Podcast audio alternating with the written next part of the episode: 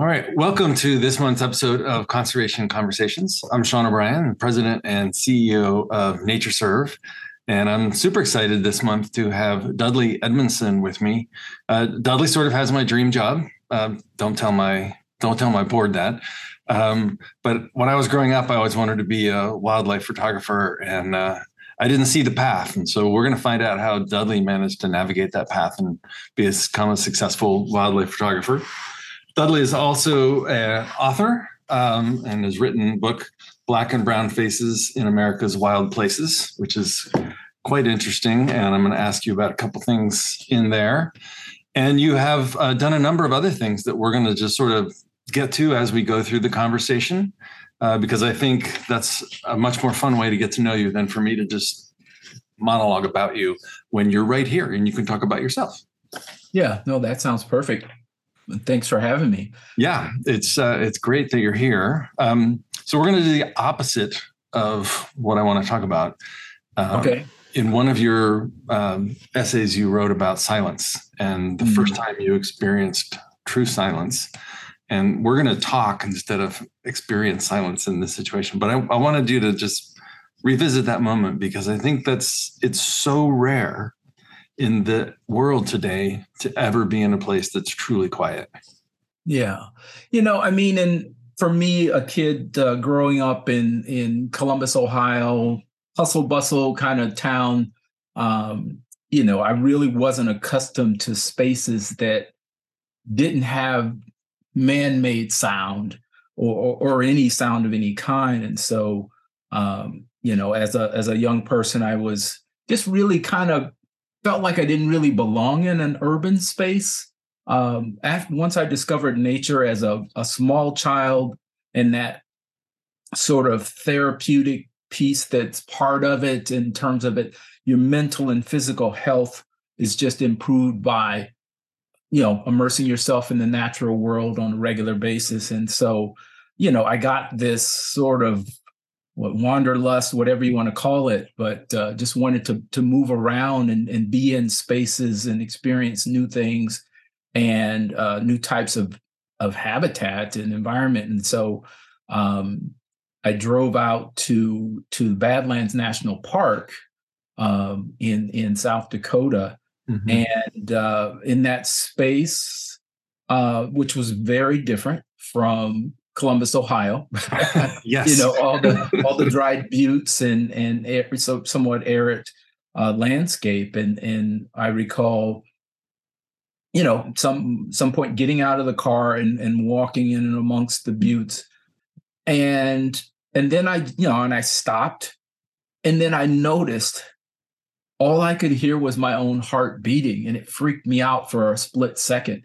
And and at first you know i remember putting my my fingers in my ears to confirm what i was hearing uh so and then i took them out and and that's what it was it was almost like somebody had you know basically hit the mute button to nature Right. Uh, and and all I could hear was my own heart, and it it was a very liberating thing, but it also made me hungry to be in spaces like that more and more. Yeah, and what's interesting is in that situation, you were in a landscape that didn't have a lot of insects and birds, obviously.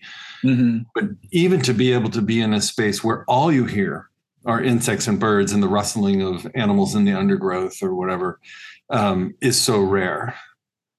And I know you're a person who can uh, identify birds by ear. And so being in a place where you didn't even hear a bird that you could go, oh, I got yeah. that one, uh, must right. have been really interesting.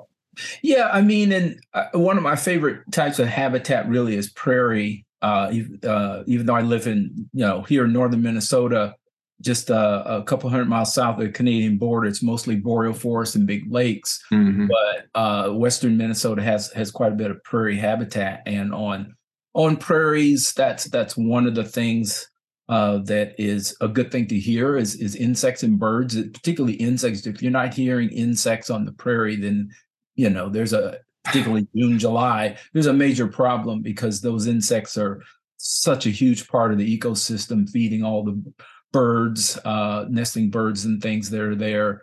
um, sure. and uh, you know part of the vegetation as well. But right. but they're special places to be because I think that the average human being doesn't get a chance to experience that, and I feel like it changes you. It it gives you a sense of you know a, a perspective of what you mean and sort of who you are in the world and it also makes you feel really small and insignificant which for some people that might might hurt but for me it, it felt great uh you know it's an so important experience to have. It's a very important experience to have and, and you mentioned earlier about um, sort of the mental health benefits of being out in nature and mm-hmm. uh, you talk about that in other other places uh, and how that was something that you did when you were younger, even though you didn't, we hadn't studied it yet to know that going out into nature was going to be good for you.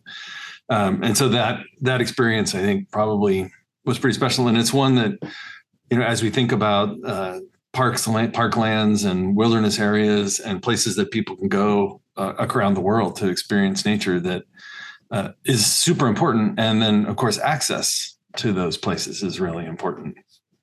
Yeah, I mean, access to green space, whether people know it or not, is super, I think is super important to, to one's mental health. And whether it's urban green space or quote unquote wilderness, um, in any of that is is really good for the mind. I think sometimes I think people don't even know why they like the colors blue and green, why they have a lake cabin, why they like being on the ocean. I mean, it's like I think people don't understand that that is just part of who you are as an organism living on planet Earth. Uh, that you would find these places to be, you know, pleasant and and and and and restorative. But most people don't really acknowledge or realize that that that is part of a connection to nature. And I think it's just part of of being a, an organism on planet Earth, really. Yeah, um, you know, that connection is really interesting. I went on a hike last summer in the Olympic Peninsula up this rather rugged terrain that was several mm-hmm. miles, and it was not an easy climb, but you get to the top and there's this beautiful landscape, not unlike what's behind you with a with a lake, and you mm-hmm. can see out into the sound and there are mountains. And I was looking around at the people and I was like, all of these people just did something really, really hard just so they could look at this scene. There's right. no other return on that investment other than looking at that scene. And they're all like quiet and watching and just sort of looking and being in this space together. And it was it was sort of magical and it made me think about the desire that you were just expressing about to go to beaches and to look at big expanses of water and to see large landscapes and uh, thinking about what that means as humans and why it's so important that we have natural places and that everyone feels welcome in these natural places is an important part of it. Yeah i mean the welcome piece is is is definitely super important particularly as we move move into a, a future of uh, you know the the population demographics in america are constantly changing um, and uh, i mean already white youth under the age of 18 are a minority in the united states and that number is con- going to continue to change. And as as people of colors you know numbers continue to grow i think that it's important for up and coming uh, populations and groups of people to feel that sense of ownership about public lands or indigenous lands in order for people to be good stewards they have to have a connection to those spaces a sense of ownership and feeling um, as though you know they're they're part of of who they are. And uh, th- those are things I think that oftentimes with, within white families, those things get passed down over generations. And I think that uh, for families of color, those are traditions that w- we will have to continue in order to be able to uh, be able to appreciate uh, those those spaces. Right, and it was remarkable in your book um, the number of stories of people um, talking about being in what we sometimes refer to as wilderness. And mm-hmm. I was mm-hmm. thinking about how, uh, for many of the people you interviewed in the book, wilderness was a scary place and it was wild, right? Right. And for me growing up, wilderness was an exciting place to go and to see really amazing things. And for other cultures, say uh, indigenous people, Native Americans, it's just home. It's right. not wilderness. This is just where where we live. This is where my people are from. Right. And so it's really thinking about the different ways that one word impacts just three of the kinds of groups of people that we have. Never mind you know every other uh, way that we can slice and dice our population. Um, really makes it interesting to think about how do we make our natural spaces welcoming to the most people possible so that everyone can have the opportunities that you've been talking about. Yeah i mean how, how do we manage them in in the future? Um, you know uh, are things going to be different? Uh, uh, sometimes with people of color we prefer to you know recreate in large groups. Uh, we're not the soloist types that uh, you know generally speaking that that uh, i mean and i don't want to speak for every group but i'm just saying what i know about about uh, the, you know at least my my group of folks is that you know we tend to love to do things at you know in whole families multiple generations of people which is kind of different from sometimes the way that things uh, public lands have been managed and and facilities you know are are available um, you know not necessarily always for large groups of people. So that's you know something to to take into consideration uh, in the future as as our population demographics shift so. Absolutely. Yeah. Yeah. In your um, pbs segment you talked about um, being out in nature and how it made you feel when you closed your eyes and uh, you described it as a feeling of freedom. And in um, Black and Brown Faces in America's Wild Places, uh, the word liberty came up, and I thought that was a really interesting uh, concept. And I just wanted to have you talk a little bit about like that sense of freedom that you have when you were in that moment uh, with your eyes closed out in nature. Yeah, you know, I mean, I think part of it uh, comes from I know as as a person of color in the United States of America, um, liberty and freedom doesn't necessarily. I don't think uh, that people of color have the same level of liberty and freedom as white people do. I feel like our liberty and freedom is subject to the opinions of, of white America of, of what what freedoms we actually are allowed to have. I mean, even the Civil Rights Act, Voting Rights Act, I mean, those are all things that have to be um, talked about and discussed again. And, and right. so I feel like that um, the sense of freedom, for at least for me, is being in a space where I don't feel like there's any kinds of um, the the the rules and regulations and the structures that come from uh, urban spaces uh, don't really matter in that in that space. I mean, this photo behind me I took in in Cascades National Park a number of years ago, and I feel like in that space,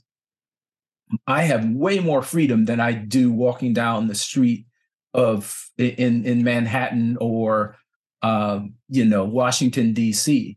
Um, I, am not being judged in the space behind me. Uh, I don't feel as though I have to perform or be a certain kind of person, a friendly Black person, a person that doesn't intimidate or threaten white people. Mm-hmm. Uh, that, that in the space that you see behind me, I have the freedom to just be me.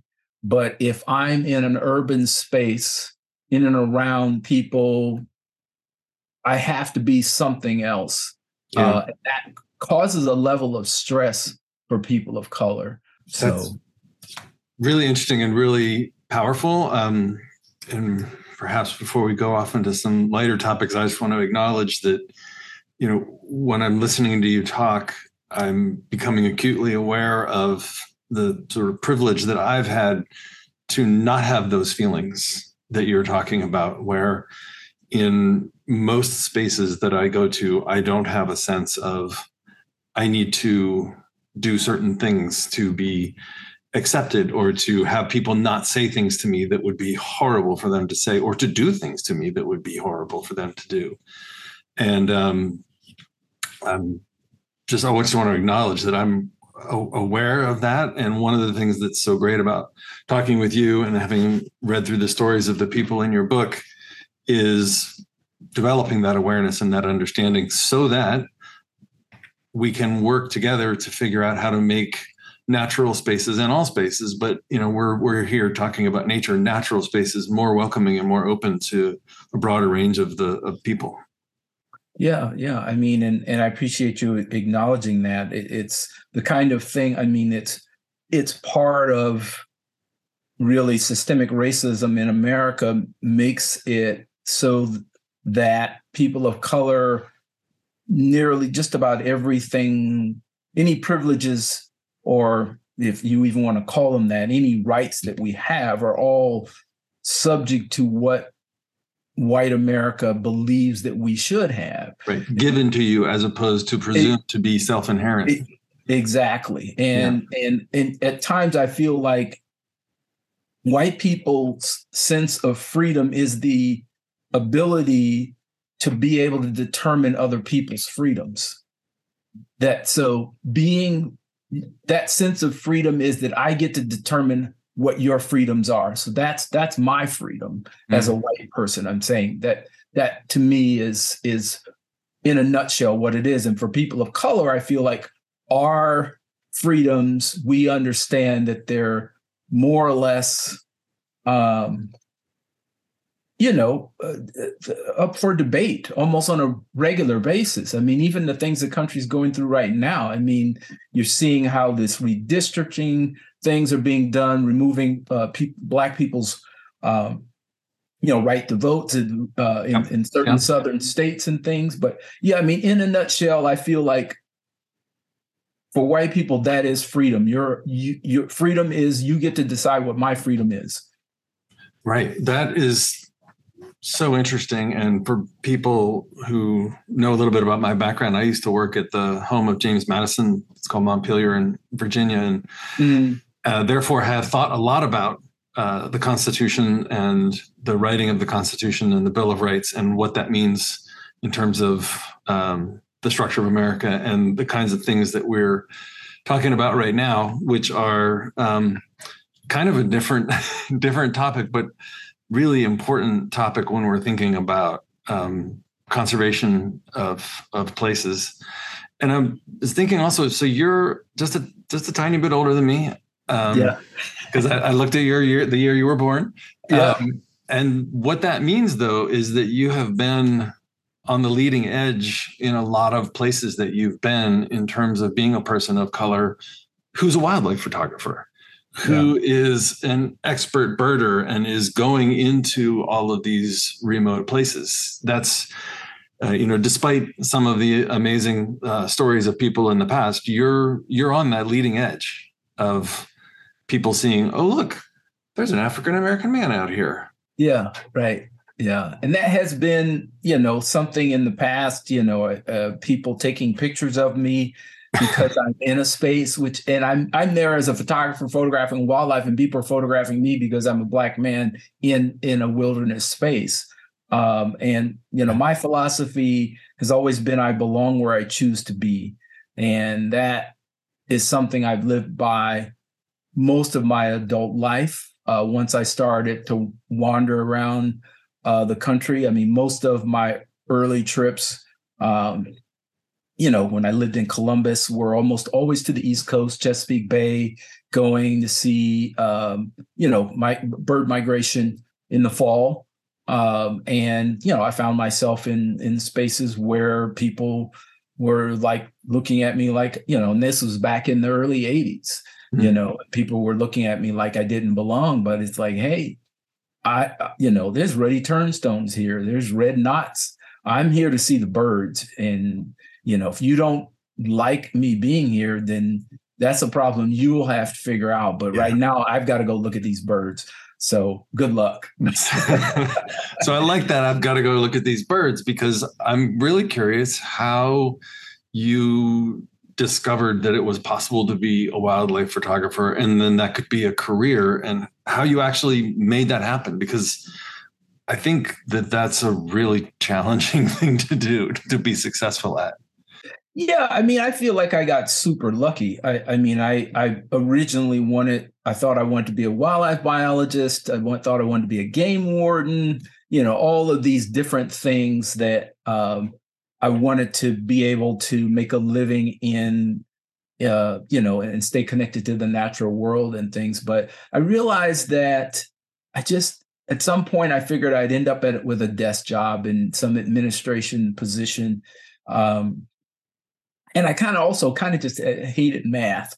Uh, so to be honest, and and I figured with being a scientist or whatever, at some point you're going to get hit over the head with some heavy math, uh, and and I wasn't wanting to have that concussion, so I just decided that it would be a lot easier to make a career path, and I chose wildlife photography because it gave me the opportunity to both be creative as well as uh, having a connection to the natural world. Yeah. And so I just, you know, I pursued it. It was all in the early days. It was all about birds of prey, um, and and then um, you know in 89 90 i moved to minnesota uh, to you know to put serious roots down as as a wildlife photographer and at duluth minnesota where i am now is that seemed like the best place to be um, because there's so much wild spaces and public land here.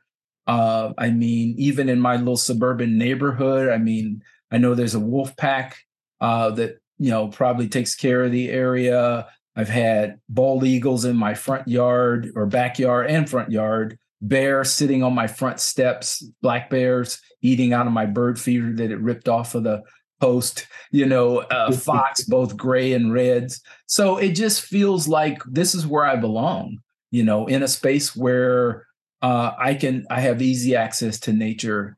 Yeah. Uh, but even then, it, you know, it took me four or five years before I actually got my real opportunity to be a nature photographer. And that was working with my friend Stan, uh, Stan Tekiela, who uh, writes a number of bird books uh, and books in general. I mean, he's written literally hundreds of books at this point in his life.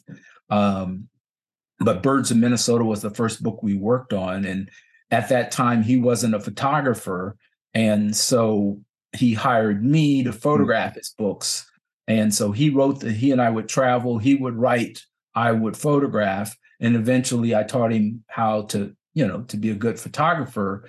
And now that's, you know, a major part of of what he does these days is is quite a bit of photography. But uh, so that he gave me my my my real break uh, in in nature photography, and you know we worked together for for many years working on those books, and and and so I kind of at that time I was kind of working with him, and now the tables have turned. He's working with me. I do video production work uh, for clients, and he works with me as our sound uh, engineer yeah. and our drone pilot.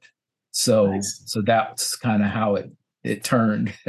and you're um, at some point in your career, you sort of went from strict wildlife photography into sort of backcountry adventure type of work, and now your videography is what are you what are you focusing on there? Yeah, I mean, uh, most of the work I do these days, I'm uh, working on projects now. I just finished a, a couple of films. Uh, I did a shot last year. I went to the Arctic Circle with a bunch of folks, and we shot a, a fly fishing. Uh, it's, it's, a combination, a film called Black Waters that'll premiere in August in in Portland, uh, and it's a, a film about five black fly fishermen fishing in the Arctic uh, but also talking about blackness, black male masculinity. It's a, it's a, a really interesting film, um, and uh, just I shot and edited that. Um, and so most of my um, projects still deal with wilder or with the outdoors, with people of color. But yeah, my my work, my film work is a lot of conservation stuff. I've done a lot of stuff for the Nature Conservancy, National Park Service, uh, U.S. Fish and Wildlife Service. You know, any any of the initiatives and things that they do. Right. So, uh, but yeah, so well, Dudley, what else do you want um, people to know about nature and the making nature a welcoming space for everyone? Um, and I want to give you a chance to sort of because you clearly have thought about these things a lot and spent time writing about them. And so I want to give you a little moment to use a soapbox and uh, yeah. uh, talk about the things that you really are passionate about. Yeah, you know, I mean, one of the first things that comes to mind really is is the importance of of pollinators and plants. Really, uh, for me, those are uh, things that most people don't think about. The fact that one in three bites of food they eat on a daily basis is made possible by by pollinators. Mm-hmm. And you know, when I see all of these, you know, ads and products for killing insects, uh, it just makes me sad to think that people don't realize how important insects are to their daily lives. I mean, there's no one that's ever probably lived on this planet that the food that they ate wasn't made possible by insects and, and plants. Uh, because I, I tell people all the time is that you either eat the plant or you eat the animal that eats the plant.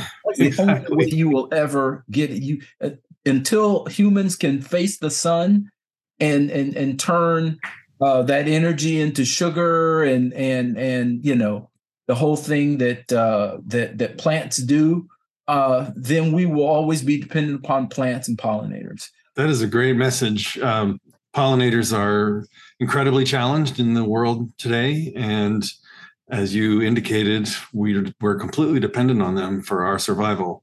And so uh, NatureServe spends a lot of time uh, working with different agencies and different organizations on tracking and understanding the threats and the challenges facing pollinators because yeah. it, it is real and it's very real. Many, many, of the things you talked about with pesticides and all are just making it worse and habitat yeah. transformation. So, so I have one last question for you, and that yeah. is about um, sort of legacy. So mm. your what do you want your you know your grandchildren or your grand nieces and nephews or someone from a future generation to say that Dudley Edmondson was able to contribute to the world? Yeah, you know, I mean, he, he that he was a a, a giving person, uh, sharing of of knowledge and and and uh, you know helping people. I I I there are a number of young men around the country who think of me that are not related to me, but they think of me as an uncle or a dad. Uh, and that's lovely. Uh, you know, because I've we've spent time together and I've worked with them uh, and helped them, you know, at their request to to to do things. And you know, the thing I try to instill in all of them is that you have an obligation now to go help someone else. Uh, and very recently, one young man who lives in LA now um, reached out to me, left a message uh, thanking me for having been there for him, you know, and helped him, you know, figure out some things as as a as a black male in America, you know, while in you know while he was graduating from high school in his early years of college and everything. And he said you know it was something he hadn't thought about until a young man asked him very recently how he became the person he became. And he said there was this guy back in Minnesota named Dudley who mentored me. And so now he realizes that now he's going to become a mentor to this young man and and so it's like I guess maybe maybe maybe that's it. Just just that you know I I feel like I have an obligation to be uh to pass on my knowledge and experience and skills or whatever to n- new generations of, of, of young men of color uh, specifically part of this is also you now you now you have a responsibility to right. do the same thing I'm doing for you. You have to do that in the future because yeah. if you don't, you're a jerk. That's basically what I tell them. I say, if you don't pass your knowledge forward, like I'm passing to you, you're a jerk. You know, and and whether that has an effect on them or not, I don't know. But but it's like it just seems like it's the right thing to do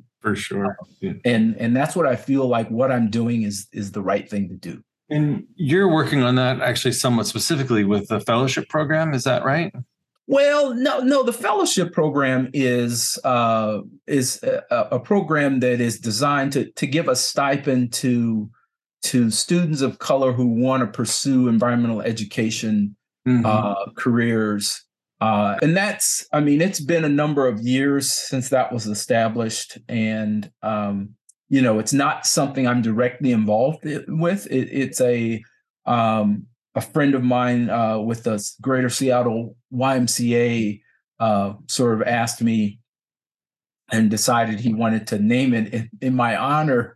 And and it was interesting. I've met some of the fellows uh, of a of a you know one class, and they said that you're not a dead old white man. And I was like, you know, t- typically, you know, and these are all obviously students of color, but you know, when someone had something has someone's name in it, typically it's attached to a philanthropic dead white guy. Yeah. And uh, so there I was. Uh, and we had a had a little laugh about that, but uh, yeah, the, the, old pale male and frail. Yeah, yeah, um, yeah. So it was. Uh, so that yeah, it, it does have some some components there that that could be be helpful in in the future but yeah i just i don't know i just think that that we're currently it just feels like a loop to yeah. me as i'm watching it. it it is exciting to see young people coming young people of color coming into the field and mm-hmm. seeing more people um, interested in the field who are uh, come from diverse backgrounds they're not not just white people uh, yeah. like me. Um, and I think that's a, that's exciting, and it's going to change the conversations a lot because people will be coming in with different perspectives and different ways of thinking about things, and we'll have mm-hmm. more creative solutions. We'll have solutions that you know people like me never would have thought of, um, and so I think it's it's an exciting time. Um, and I want to thank you for uh, being on the show this month, yeah, and also for all that you're doing for raising awareness and understanding and play, paying it forward into future generations. I think that's awesome.